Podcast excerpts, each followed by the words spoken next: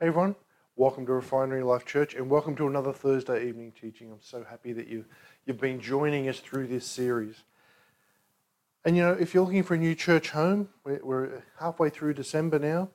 It's that time of year when people start thinking about going to church. Why don't you come and join us at the Refinery? We meet at 9.30 on Sundays at 23 T.E. Peters Drive at Broadbeach, and we'd love to see you there. We're a friendly church. We preach the Word of God. They're really only the two things you should be looking for. But we do have a great children's church. And if you're around the Yatala or Beenleigh or Logan area, or Pimpama even, why don't you come and join us on a Sunday afternoon? Because we're now meeting at Yatala at 3 p.m.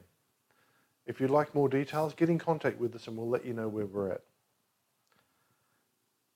Why don't we join me in the Lord's Prayer now, though? We pray the Lord's Prayer every time we meet because this was Jesus' model prayer when the disciples said to him, Lord, teach us how to pray. This was his response. He said, Say, Our Father in heaven, hallowed be your name. Your kingdom come, your will be done on earth as it is in heaven. Give us this day our daily bread, and forgive us our debts as we forgive our debtors. And do not lead us into temptation, but deliver us from the evil one. For yours is the kingdom, and the power, and the glory forever. Amen. Amen. So this week we're continuing our, our series from the book of Colossians. And I, I encourage you, if you know someone that could benefit from these messages, send them the link now. Just share it with them. Like it. Invite them to come and watch. Because this is a devotional study of the Bible, chapter by chapter, verse by verse. And it has the potential for bringing great blessings to the lives of those who participate. Wouldn't you want to share that with one of your friends? These messages from Colossians have been going for quite a few weeks. We've probably got a, a few more weeks to go. So join us on Thursday evenings. And today we're going to talk about the garments of the ungodly. The text we're concentrating on is Colossians 3 5 through to 7. If you've got your Bible, open it up. Let's read it together. I'm reading from the New King James Version, but you can read from whichever version you like. Verse 5 says, Therefore, put to death your members which are on the earth fornication, uncleanness, passion, evil desire, and covetousness, which is idolatry. Because of these things, the wrath of God is coming upon the sons of disobedience, in which you yourselves once walked when you lived in them. Wow, that's a pretty harsh piece of scripture, isn't it? But if we look around ourselves today, there's nothing much changed. There's fornication, there's uncleanliness, there's passion and evil desire, covetousness. It's all idolatry. The scriptures we're going to work through today are Colossians 3 5 through to 11. So let's read them again. Therefore, put to death your members which are on earth fornication, uncleanliness, passion, evil desire and covetousness, which is idolatry. Because of these things, the wrath of God is coming upon the sons of disobedience, in which you yourselves once walked when you lived in them. But now you yourselves are put off all these things anger, wrath, malice, blasphemy, filthy language out of your mouth. Do not lie to one another, since you have put off the old man with his deeds and have put on the new man who is renewed in knowledge according to the image of him who created him. Verse 11 Where there is neither Greek nor Jew, circumcised or uncircumcised, barbarian, Scythian, slave or free, but Christ is in all, sorry, is all and in all. How good is that? We are the new man. Let's pray for offering. If you're ready to sow, hang on to it. The details will be on the bottom of the screen. Father, we come to you today because you made us. You redeemed us, Lord. And we acknowledge that every good and perfect thing comes from your bountiful hands. Make us good stewards, Lord, of what you've given us and what you will give us. It's by your grace that we've been brought with a price And therefore, we desire to glorify you, Lord. Receive from our hearts and our hands, Lord, these gifts, and bless them and use them to your glory. And it's in Jesus' name that we pray this evening. Amen. Amen. The early church had an interesting custom for baptism. Baptisms are one of my favorite things of being a minister. Whenever a person came out of the water after having been baptized, he or she would be given a new, clean, shining white robe.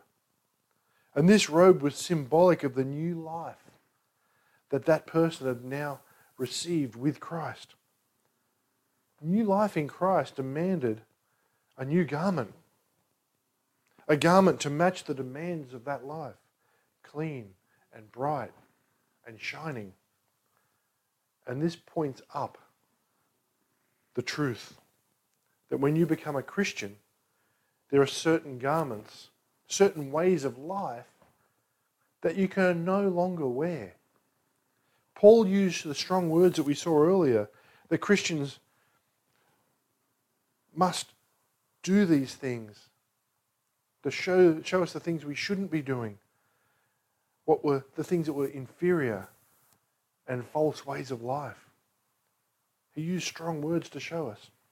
In Colossians 3 5, he used the word mortify, put to death. In verse 8, he used the words put off. The Greek term for put off was used for taking off clothes or removing garments. There are then certain garments that are ungodly that Christians must take off.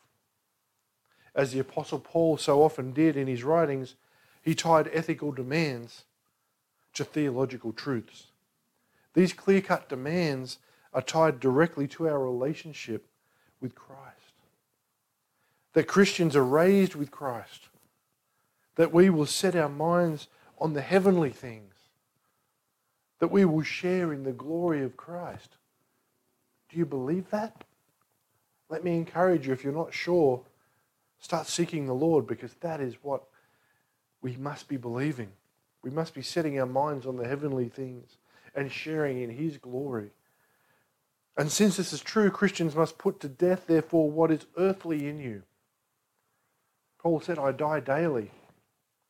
And then, after the popular fashion of his time, Paul gave two lists, each of five vices that Christians must put to death. These are the garments of the ungodly that must be removed from our lives. Let's look at them. First thing is certain desires. Certain desires are garments of the ungodly. This compilation of the signs of the flesh, or it is a compilation of the signs of the flesh. Notice that this list includes things that we often call the gross sins of the flesh. The list includes immorality, impurity, passion and lust, evil desire, covetousness, the comprehensiveness of the sins of the flesh is right there in front of us.